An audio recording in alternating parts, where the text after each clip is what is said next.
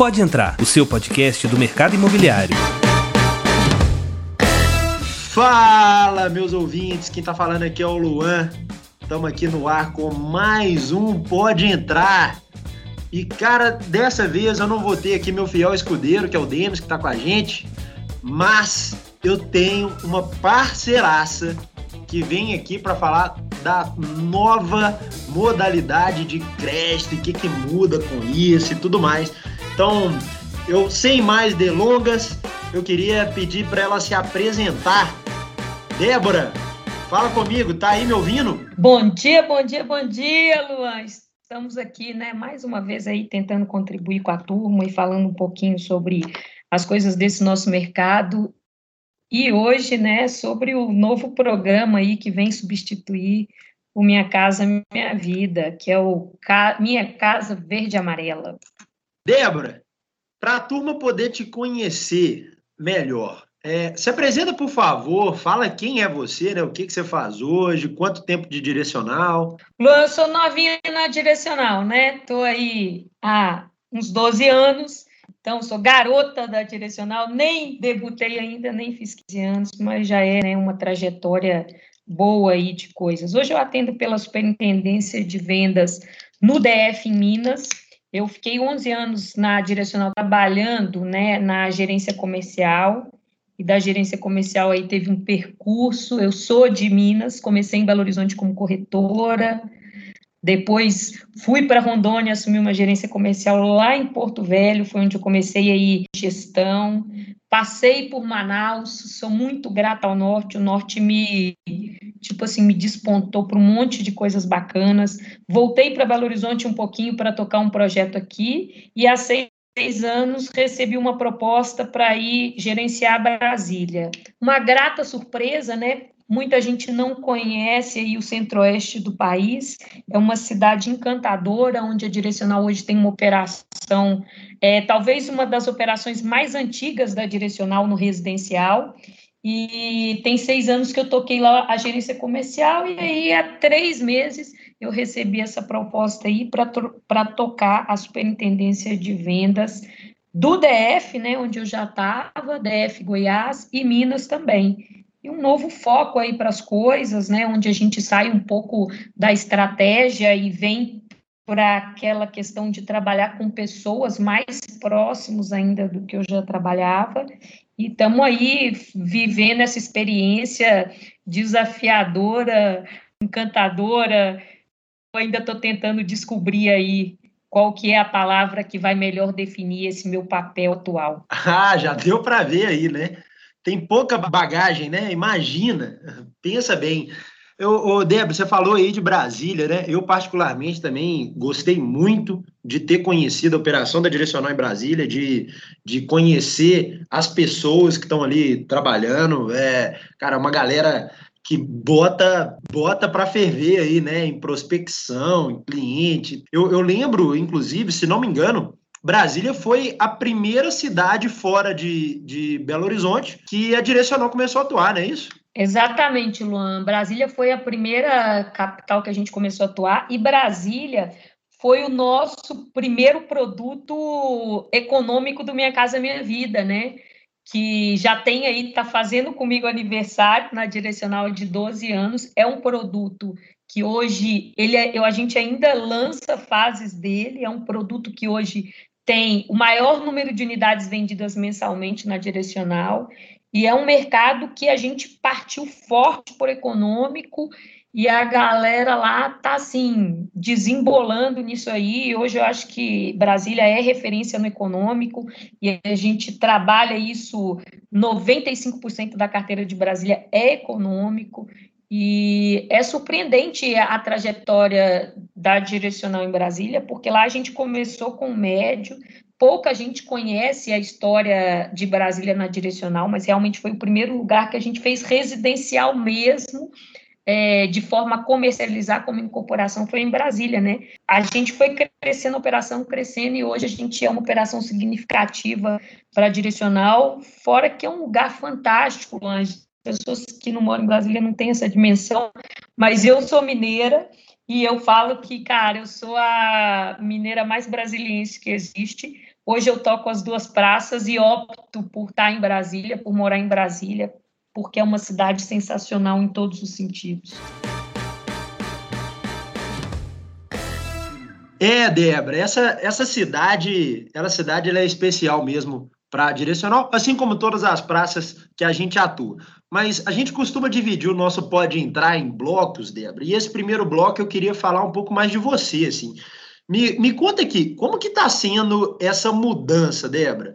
Porque você trabalhou no comercial o tempo todo, chegou, teve um momento, né, que eu também participei dessa, desse período na direcional, onde comercial e vendas atuavam juntos, né? Você cuidava de, da equipe e, e, também do comercial. Depois isso foi separado novamente e agora você está assumindo aí essa parte de vendas que, conforme você falou, é lidar totalmente com pessoas mesmo, né? O, o, o, seu corretor é o seu patrimônio mais importante, né? Não mais o produto, não mais a, a estratégia, né? Como que é tá sendo essa mudança para você? Luan, é, essa é uma mudança desafiadora, né? Porque de um tempo para cá eu venho muito focando é, a minha carreira, né, de forma pessoal, com a questão da gestão e da liderança. E eu sempre exerci isso no comercial. Muita gente acha que comercial e vendas é a mesma coisa.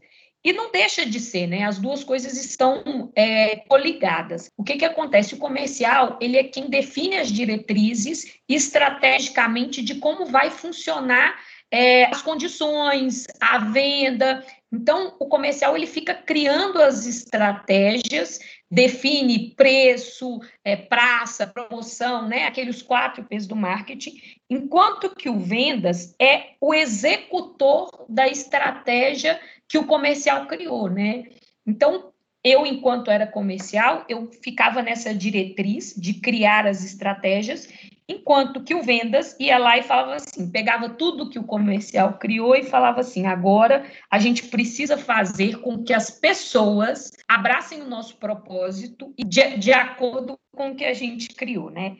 Então eu saí um pouquinho desse estratégico e vim para o operacional e, e muito ligado a pessoas. Então é um papel que para mim ele tem sido desafiador, né? Porque a gente se aproxima demais das pessoas e da realidade das pessoas. Então ele é um papel que tem me trazido mais sensibilidade, porque eu, eu fico muito mais de perto com realidades muito diferentes às vezes da que eu vivo. Ele me traz um, um olhar mais apurado sobre a perspectiva do outro. E é um, é um momento que eu tenho que trabalhar muito a minha paciência, porque eu sou uma pessoa muito ansiosa, muito elétrica, muito ligada.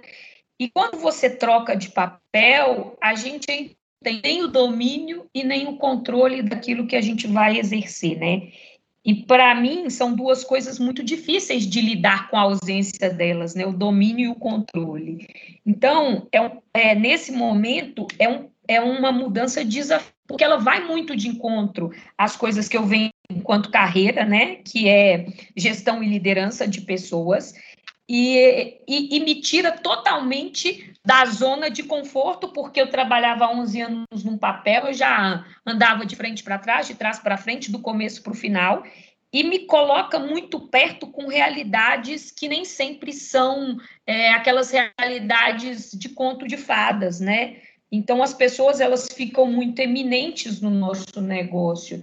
Então, é uma mudança muito desafiadora, né? Porque é muita gente, a gente tem uma, lidera aí uma equipe, né? Minha equipe contando, o Distrito Federal, aproximadamente 500 corretores. Então, são muitas pessoas.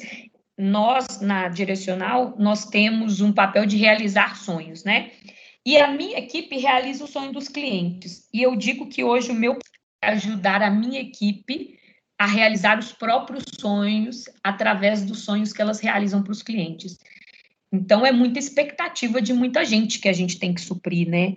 E isso traz uma responsabilidade que eu estou aí acostumando a lidar. Mas eu pedi por ela, né, Luan? É, é um anseio que eu tinha de crescer e a empresa entendeu e me deu essa oportunidade. Então, como todos os outros papéis que eu abracei em todos os lugares, é, mesmo com toda, todo o desconforto e todo o desafio, é um papel que tem me trazido muito prazer de executar. É, Débora, eu acho que essa, essa bagagem que você traz aí para vendas vai contribuir demais com o time, né? E eu tenho certeza que quem tem a ganhar são seus liderados. Produção, solta aquela vinheta que nós vamos passar para o próximo bloco. Débora, é, agora vamos falar do nosso tema central aqui do episódio. Né? Tanto em Brasília, que você passou os últimos anos, tanto no Norte, agora em Minas, pela DV, você, tem um foco total em alavancar as vendas de produtos econômicos, né? E, e, a gente teve uma mudança muito forte agora que a gente falou no início do com esse novo programa do governo, que é o Casa Verde e Amarela. Para a gente falar sobre isso, eu queria que você contasse para quem está nos ouvindo e ainda não tem familiaridade com esse assunto, o que, que é o programa Casa Verde e Amarela, né? E, é, o que, que ele promete né, fazer de diferente, de manter, né? Que é o programa que vai sustentar aí o segmento econômico do, do mercado imobiliário, né? Luan, vamos lá. Eu vou voltar um pouquinho aí, porque tem muita gente que escuta a gente, né? Muito corretor que acabou de entrar no nosso negócio agora e nem sabe que existia o programa Minha Casa Minha Vida, que está sendo substituído pelo programa Minha Casa Verde e Amarelo, né? Então, o que que acontece? Eu atuo na, na direcional há todo esse tempo, e desde que eu comecei na direcional, eu comecei junto com o programa Minha Casa Minha Vida.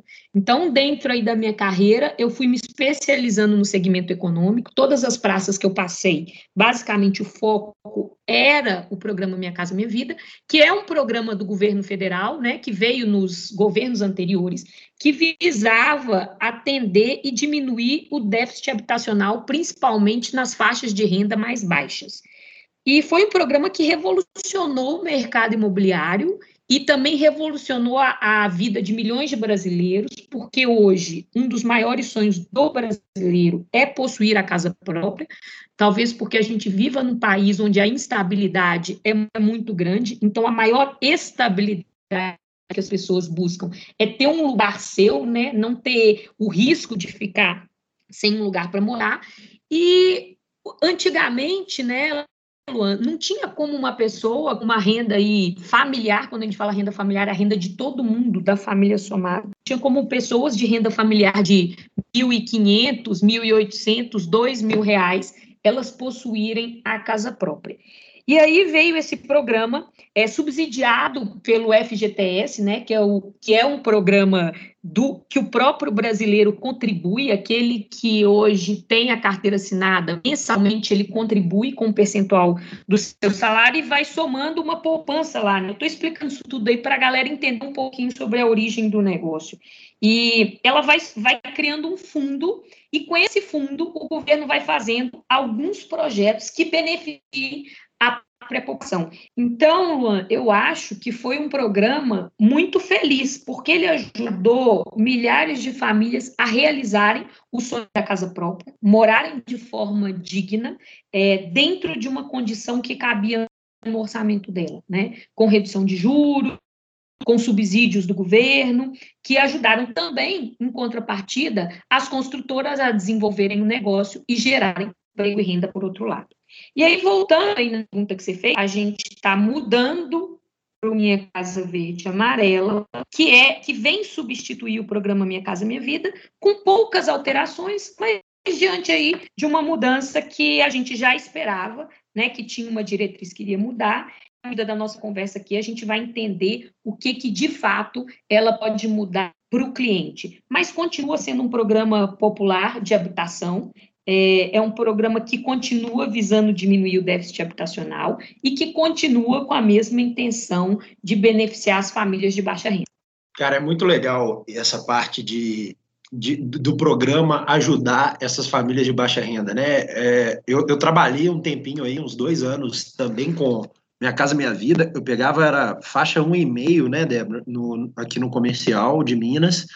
E era muito interessante assim e emocionante até ver que pessoas que jamais imaginariam que estariam adquirindo ali sua casa própria, pagando prestações ali de 500 reais, de é, 300 reais, 400 reais, as pessoas jamais imaginavam que dava, né? As pessoas moravam ali no puxadinho da sogra, é, moravam ali talvez em, em, em, habitações até irregulares, é, aluguel, cortando, e famílias com renda aí de 2 mil, 2.500, é, a gente viu 1.800 de renda comprando né, e, e é, imóveis e realizando esse sonho mesmo. Então, só quem, quem sente isso na pele sabe que é uma das partes do nosso trabalho que não tem preço, né? Que a gente faz e que motiva a gente a, a levantar todo dia de manhã, né?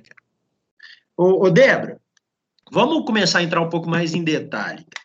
É, quais são as principais diferenças entre esse novo programa e o antigo programa que era o Minha Casa Minha Vida?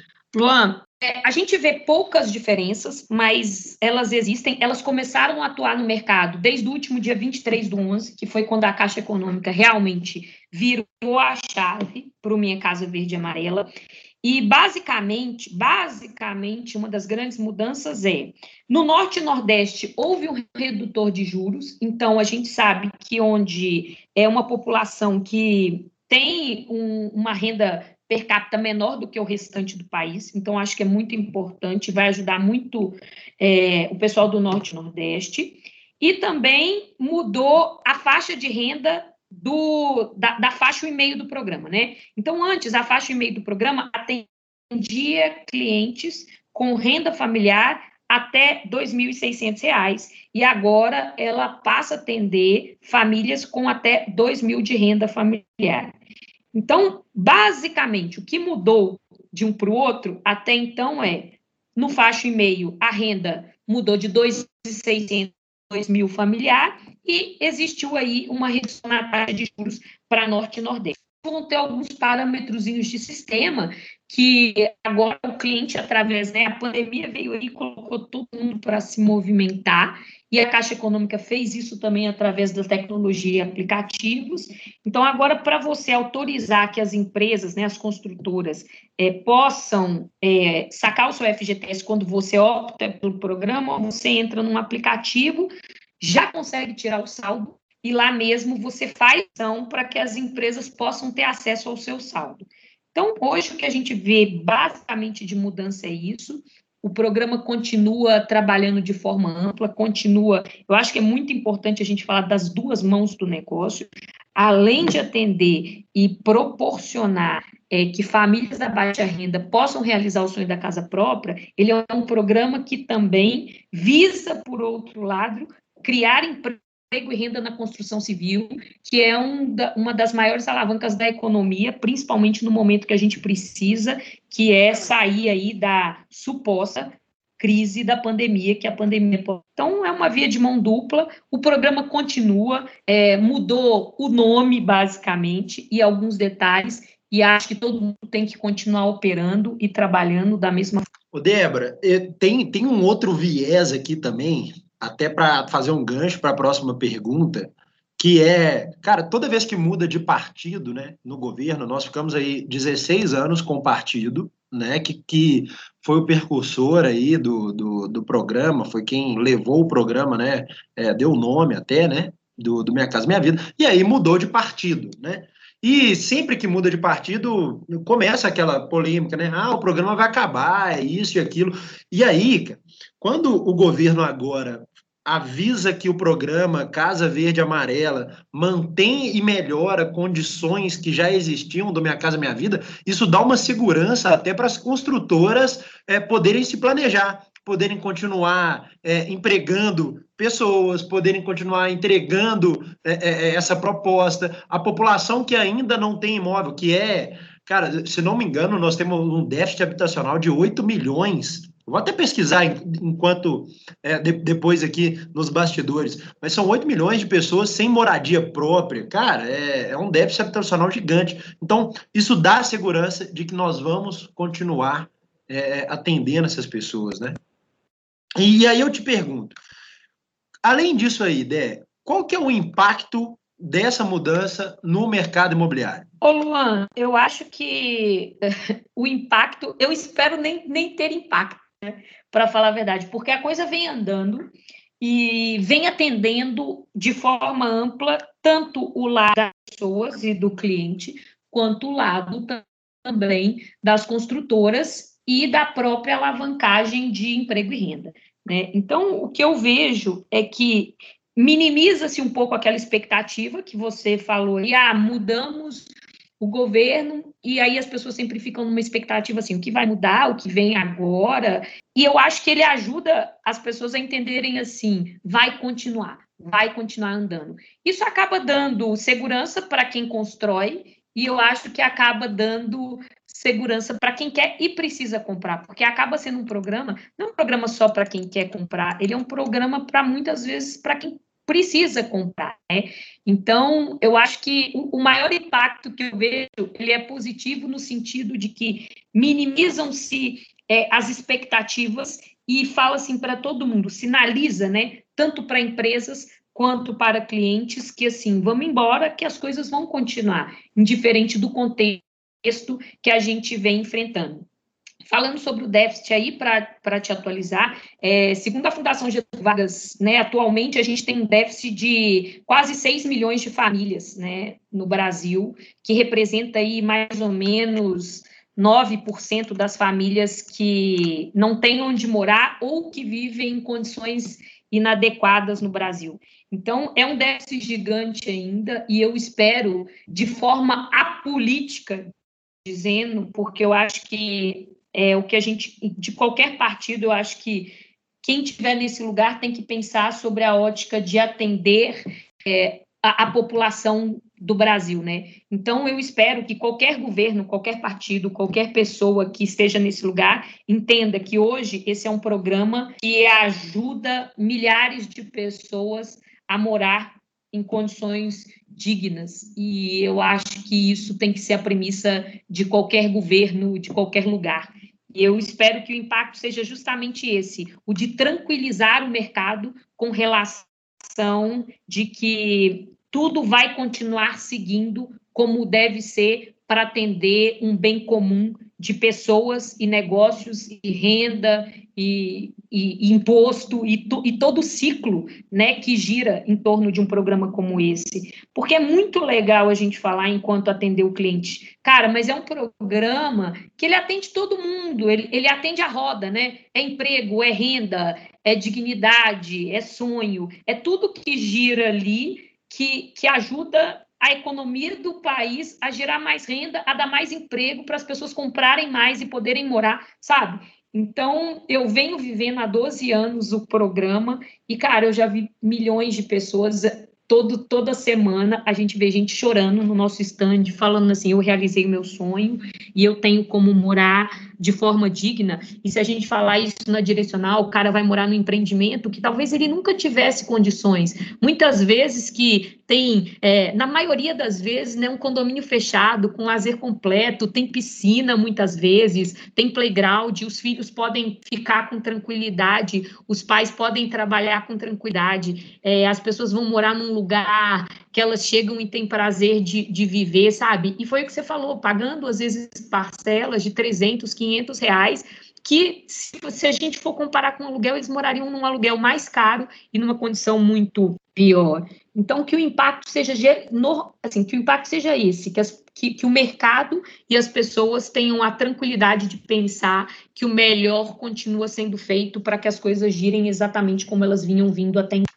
Eu não poderia responder de forma melhor, é por isso que a gente chamou uma pessoa aí que vive há 12 anos esse programa, o programa econômico é, é animal. Débora, eu, eu, só comecei a lembrar assim, dos nossos empreendimentos e, e lembrar assim, o quanto é, a gente ter uma expertise de construção, né, ter um banco de terrenos legal, permite que a gente construa moradias até mais dignas né, é, do que até os nossos próprios concorrentes, né, assim, só de ser própria moradia é digna e tudo mais, mas a gente construa moradias até é, é, com uma estrutura melhor, uma localização melhor, porque a gente consegue praticar um custo menor de obra também, e aí permitir entregar uma casa melhor para o nosso, nosso cliente.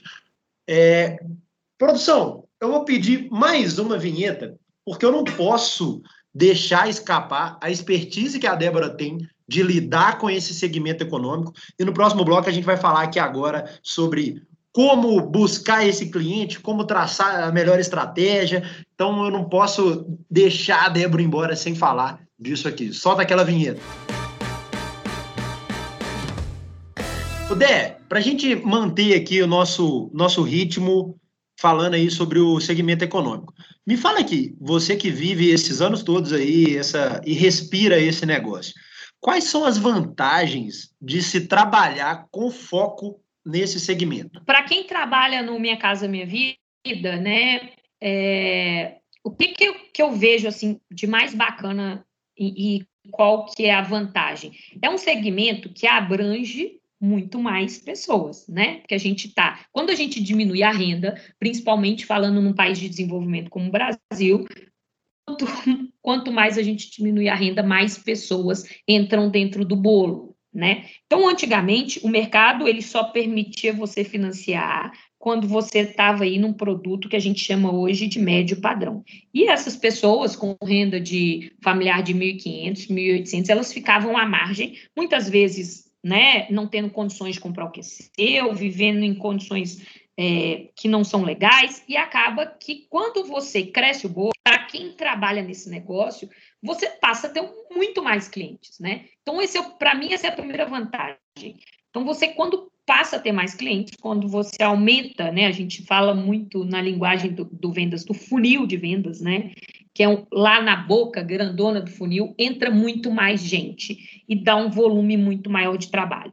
Então, com isso, a gente passa a atender mais pessoas, passa a ter mais perspectivas de vendas e um volume maior em consequência. E, por outro lado, a gente passa a ser mais produtivo, ter um ritmo maior de negócio, porque as coisas estão acontecendo o tempo inteiro. Você atende muito cliente, é muita gente interessada em realizar esse sonho. Então, a gente tem mais volume, consequentemente, a gente tem mais venda e a gente se torna mais produtivo no dia a dia. Então, ajuda a gente a ter constância. E eu acho que a constância para o corretor, para o cara de vendas, está sempre fazendo uma venda, né? Ela acaba proporcionando, além de um ganho né, mais constante, ela proporciona que você esteja sempre trabalhando, sempre ativo, sempre produzindo. E eu acho que é muito isso. Quanto mais a gente produz, mais a gente quer produzir. Quanto mais a gente vende, mais a gente quer vender.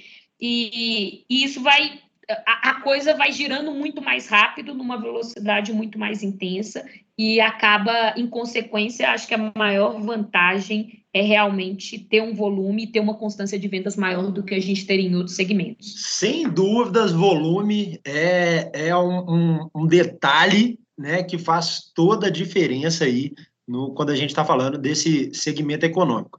Agora, Débora, como que é o perfil desse cliente? A gente já falou, né? Muitas vezes é um cara que não sabe é, que pode comprar e tudo mais. Mas existe, assim, muito disso de perfil, né? Que, e, e você que trabalhou com médio padrão também aí em Brasília, é, qual que é a diferença desse cliente, assim, do econômico para o médio padrão? Luan, bem ou mal, hoje o que vai definir um tipo produtos está muito ligado à renda que o cliente possui, né? Então, o que que eu vejo que qual que é o perfil básico desse cliente?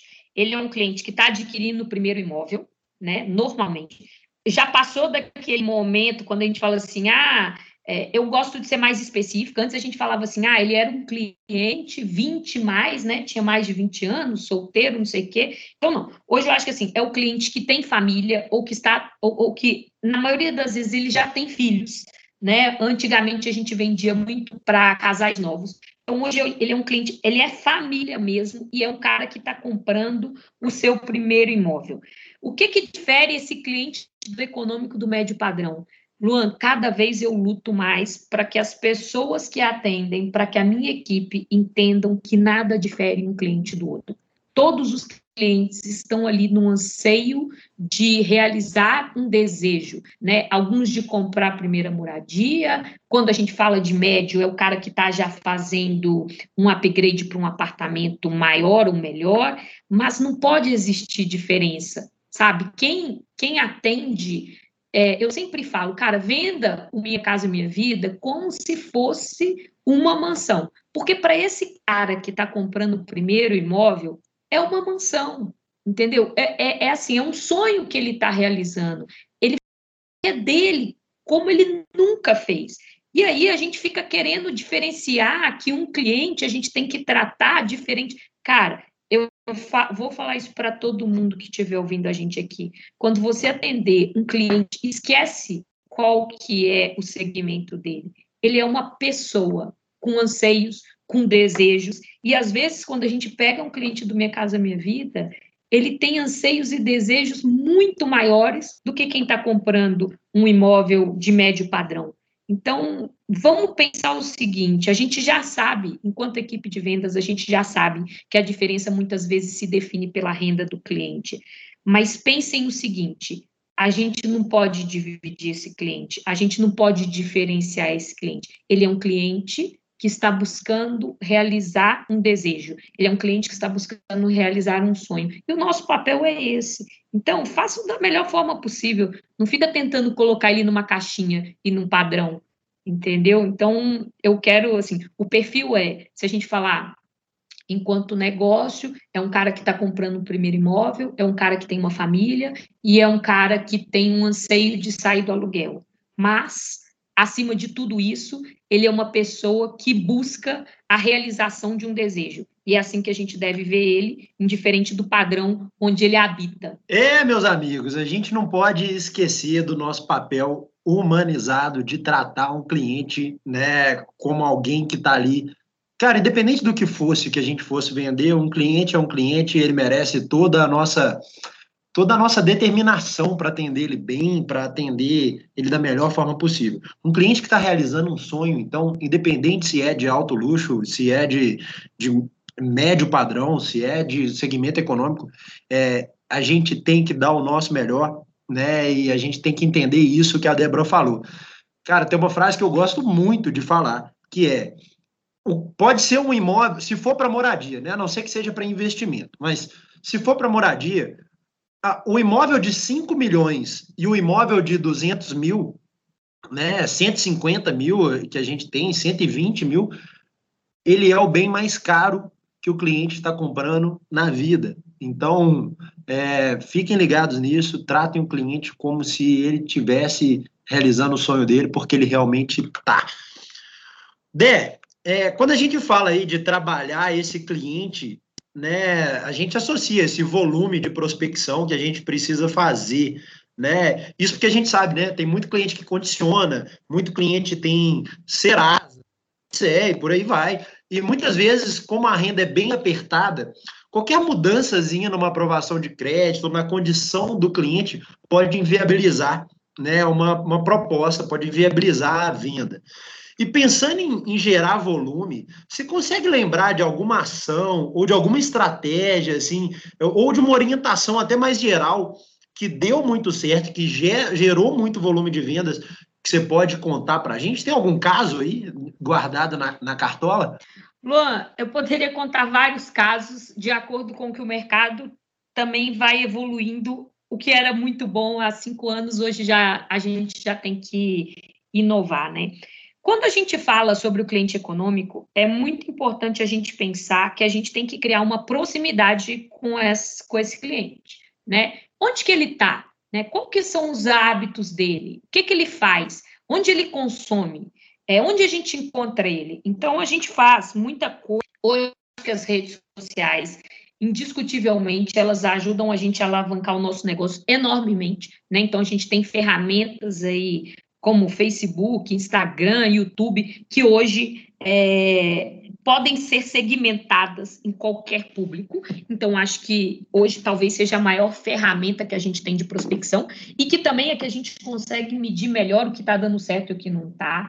Mas eu volto a dizer que é muito importante que o cliente, quando a gente fala do cliente do Minha Casa Verde Amarela, do cliente do econômico, é muito importante que a gente esteja próximo dele. Então, acho que, por exemplo, ações em comércios populares, elas funcionam muito bem, né? Então, é aquele negócio, é montar lá mesmo uma estrutura, um ponto avançado, um pirata, como a gente diz popularmente no mercado, e colocar pessoas lá que onde o cara está passando, ah, deixa eu acabar, eu estou aqui, deixa eu ver. Porque muita gente não sabe que tem a possibilidade de comprar nesse segmento. E esse cara, às vezes, ele não vai se deslocar até o nosso stand, porque ele fala assim, cara, eu nem vou entrar lá porque eu não posso comprar. E quando você está ali na rua, por exemplo, num comércio popular, igual a gente trabalha muito em feiras, né, populares, é, esse cara ele, ele se sente mais à vontade e mais confortável para poder pesquisar. E ali ele vê que ele tem a capacidade de compra, né? Então eu acho que as ações de rua para o imóvel econômico, as ações que levam a força de vendas até o cliente, elas funcionam muito bem. O porta a porta funciona muito bem, né? Hoje a gente toca um projeto no DF que a gente faz uma cartinha convocando o cliente para ele conhecer o programa. Então a gente vai de porta em porta, coloca essa cartinha, depois a gente faz uma varredura dessa, dessa região e monta lá no final de semana uma barraca para atender as pessoas que levam essa cartinha para conhecer o programa.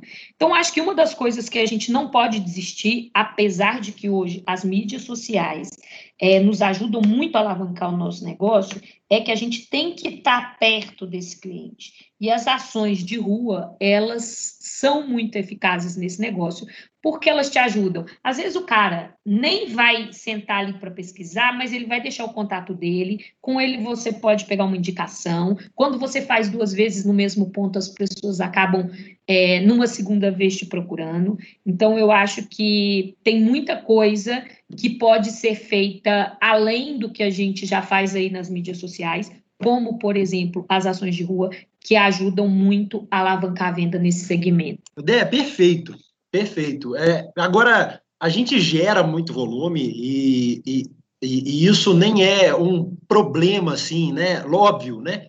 Que a gente tem que estar sempre preocupado com o volume, mas a, a, direcional ela já tem até uma cultura legal de gerar volume, né? Os líderes já estão preocupados em gerar esse volume. É, onde você acha que tem que estar os pontos de atenção? É, é, porque a, essa conversão poderia ser melhor, né? onde que as equipes, assim, vamos pensar no Brasil todo, costumam errar. E quando eu falo errar, tá, gente? Quem tá ouvindo a gente sabe, é, eu sou um fã de erro, né? Porque o erro faz a gente aprender, então não, não leve a mal essa parada de errar. A gente erra o tempo todo, o que importa é o que, que a gente faz com esse erro que a gente cometeu. Então, né, onde você acha que as equipes costumam errar, assim, para não ter uma conversão desse volume gerado é, melhor? Eu acho, Luan, que é um desafio do nosso negócio, pela rotatividade que a gente possui, é, que as pessoas tenham segurança e propriedade para poder apresentar um produto, né? Então, muitas vezes, é, muitas pessoas entram e saem do nosso negócio muito rápido, de desistem muito rápido, de forma que elas nem conseguem chegar no acerto. Então, para mim, é, um dos maiores erros erros e um dos maiores desafios no meu papel é dar segurança para as pessoas, treinamento e capacitação para que elas possam atender o cliente. Porque hoje é, quando você atende, quando você pega um lead que vem, às vezes, já da nossa própria gestão de atendimento, ou quando você, um cara vai lá e fala com você numa ação de rua, ou quando você atende um telefone, ou quando alguém conversa com a gente no chat do WhatsApp, tem uma intenção de compra, por menor que ela seja, existe um desejo.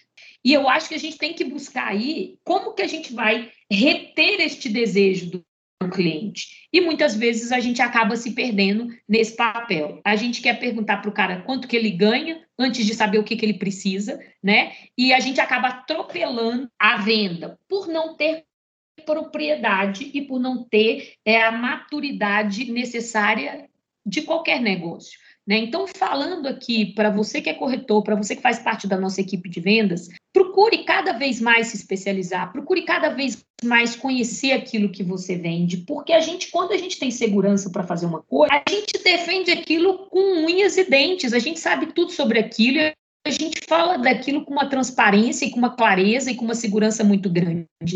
E, e essa fala, ela reflete na decisão do cliente. Então, onde que a gente erra, né, se a gente pode dizer assim, na qualificação e no conhecimento daquilo que a gente está oferecendo. Às vezes por ter muito, muito produto, às vezes por estar tá muito pouco tempo no nosso mercado. Então, um desafio que eu falo hoje enquanto gestão, e falando aqui para os nossos gestores, é que a gente tem que dar o um maior nível de conhecimento, de segurança para, para os nossos e falando para você, corretor, para que você minimize esse erro aí, quando você já tiver o cliente, leia muito, busque muito, dê um Google em tudo. Cara, o Google está aí hoje de graça para todo mundo.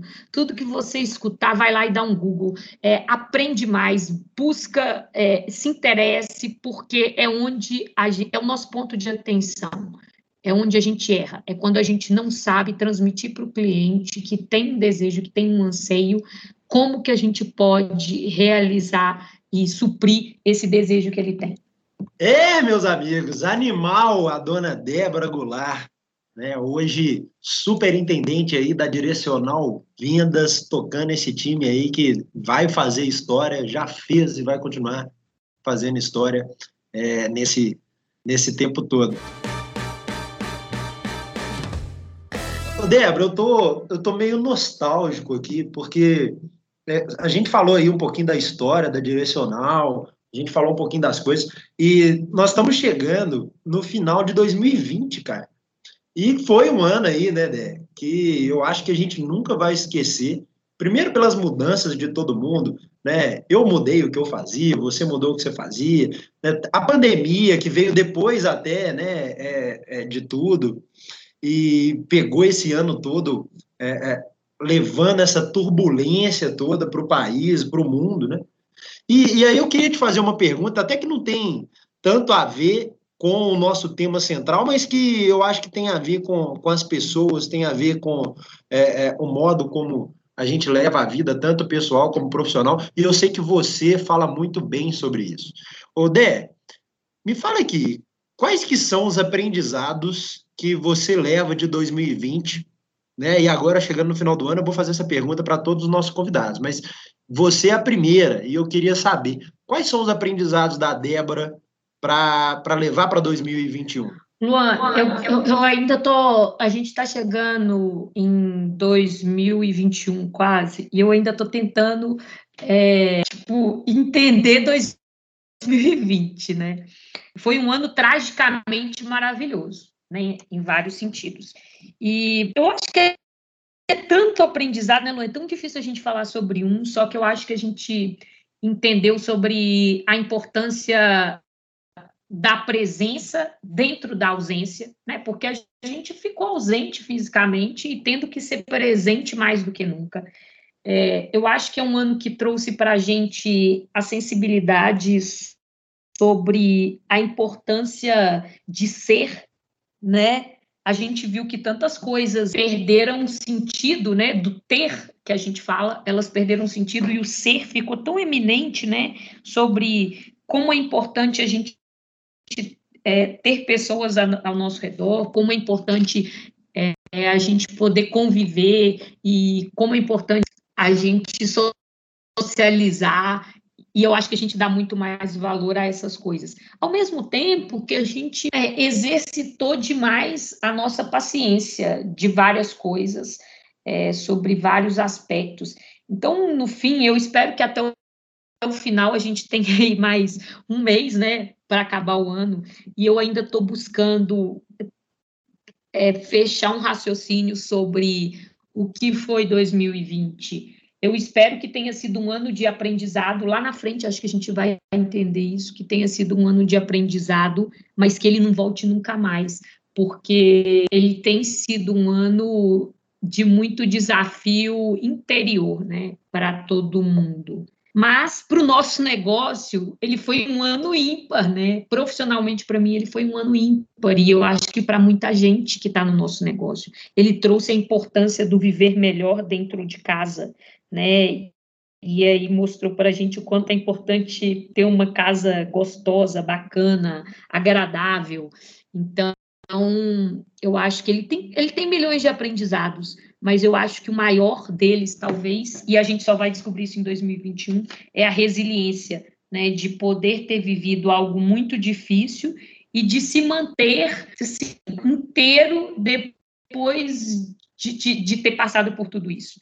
Então, eu acho que é um ano que foi assim, ainda não dá para mim, eu ainda tenho um pouco de dificuldade de definir como que eu vou, como que eu vou contar para os meus filhos ou para os meus netos que eu nem tenho é, o que foi 2020. É, cara, é um ano que vai ficar, vai entrar para a história e a gente lamenta muito todas as perdas que a gente teve, né? Mas que a gente também leve muito aprendizado dele. Eu tenho certeza que que vamos levar. E, Débora, para a gente terminar, eu queria te perguntar é, uma, uma pergunta que a gente sempre faz para os nossos convidados, então acho que vai ser é importante. Como que você vê o futuro do mercado imobiliário e como você vê a direcional e até e a Riva também nesse futuro, Débora? Luan, eu sou otimista demais em tudo, em absolutamente tudo. É, eu acho que o mesmo trabalho que a gente tem para ser pessimista, a gente tem para ser otimista. Então, eu acho que assim, as perspectivas são as melhores possíveis. A gente vê que esse momento que a gente viveu, ele trouxe uma facilidade muito grande de, de crédito para o mercado, né? É, a gente se a, a, tecnologia ajudou demais é, os bancos o banco público né que é a Caixa Econômica Federal correspondeu perfeitamente ao que a gente precisava.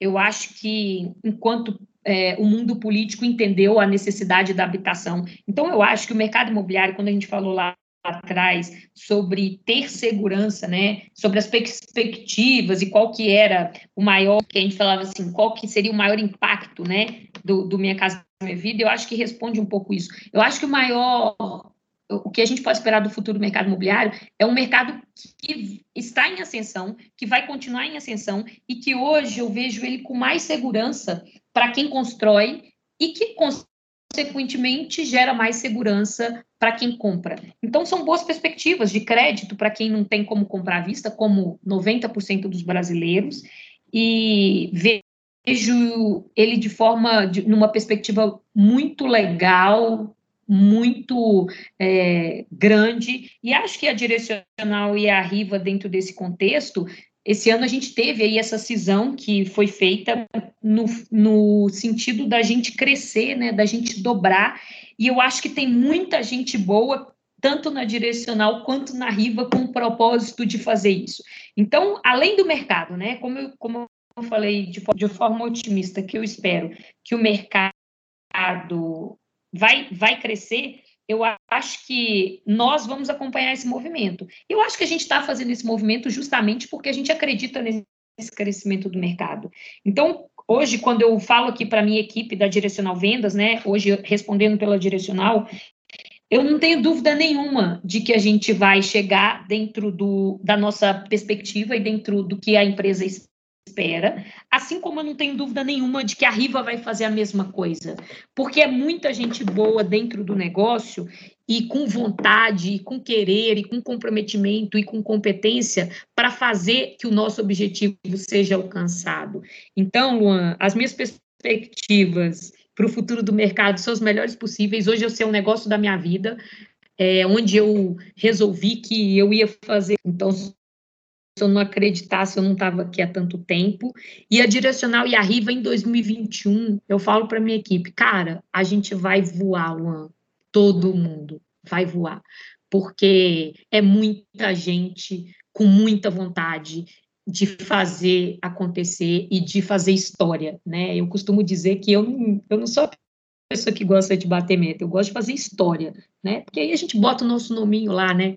Então eu acho que é muita gente para fazer história e eu acho que 2021 vai ser um ano sensacional, tanto para direcional quanto para Riva. Vamos fazer história, com certeza. Quem está nos ouvindo e, e, quiser fazer parte disso aí também, pode procurar a gente, que eu acho que é, fazer história é, é, um sentimento muito legal. Já estamos fazendo, mas tem muito mais ainda para fazer.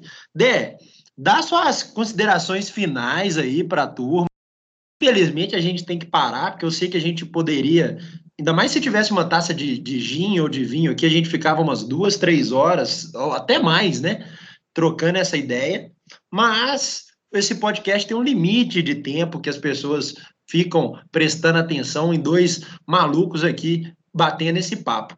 É, então, dá suas considerações finais e ah, fala para a turma como que eles te acham né? Você é muito ativa nas redes sociais e eu acho que é muito legal todo mundo te acompanhar aí para ver é, as suas ideias e ouvir mais de você. Fala para a turma como que eles te acham, manda um abraço que já já a gente finaliza. Luan, primeiro eu queria agradecer a oportunidade. É... Né, é muito engrandecedor a gente poder contribuir aí com as pessoas, e eu espero que o objetivo desse podcast seja esse. Ele é só uma portinha da entrada de tudo que a gente pode falar sobre Minha Casa Verde Amarela, sobre o mercado e sobre um pouquinho do que eu vivi nele. E eu espero, de fato, poder contribuir de uma forma maior e mais engrandecedora aí com todo mundo que estiver ouvindo aqui. Então, quem quiser aí, igual o Luan falou, eu normalmente eu trabalho muito ativamente, tento, né? Atualmente está um pouco mais difícil por causa do tempo, mas tento trabalhar muito no Instagram, então, quem quiser me seguir lá e conhecer um pouquinho é, dessa trajetória e das coisas que acontecem no mercado, do dia a dia, eu costumo falar sobre tudo, né? Porque todo mundo que segue a gente lá quer saber de, de tudo, né? Tiro, porrada e bomba. É vida pessoal, profissional, negócio, gestão, liderança. Meu Instagram é Débora, com H no final, profissional. Se você quiser e, e eu puder contribuir, segue lá, é, deixa sua pergunta, deixa sua dúvida dúvida, a gente está sempre tentando atender todo mundo dentro da, do que é possível e também contribuir aí com a formação de vocês que estão entrando no nosso mercado agora. Então, meu muito obrigado aqui pela oportunidade, mais ainda obrigado por você que escutou aqui a gente esse tempo todo, né, falando aí para vocês e que de fato isso possa contribuir e engrandecer a sua trajetória, assim como várias pessoas que hoje para mim são referência e eu escuto aqui através desse canal. É, moçada, essa foi a Débora que contribuiu tanto aqui pra gente. Espero que vocês tenham gostado. Dedé, depois você me dá um feedback se bombou aí seu Instagram de, de seguidor. E vamos que vamos. Galera, esse foi o Pode Entrar, o seu podcast do mercado imobiliário. Espero que vocês tenham gostado. Até semana que vem e tchau!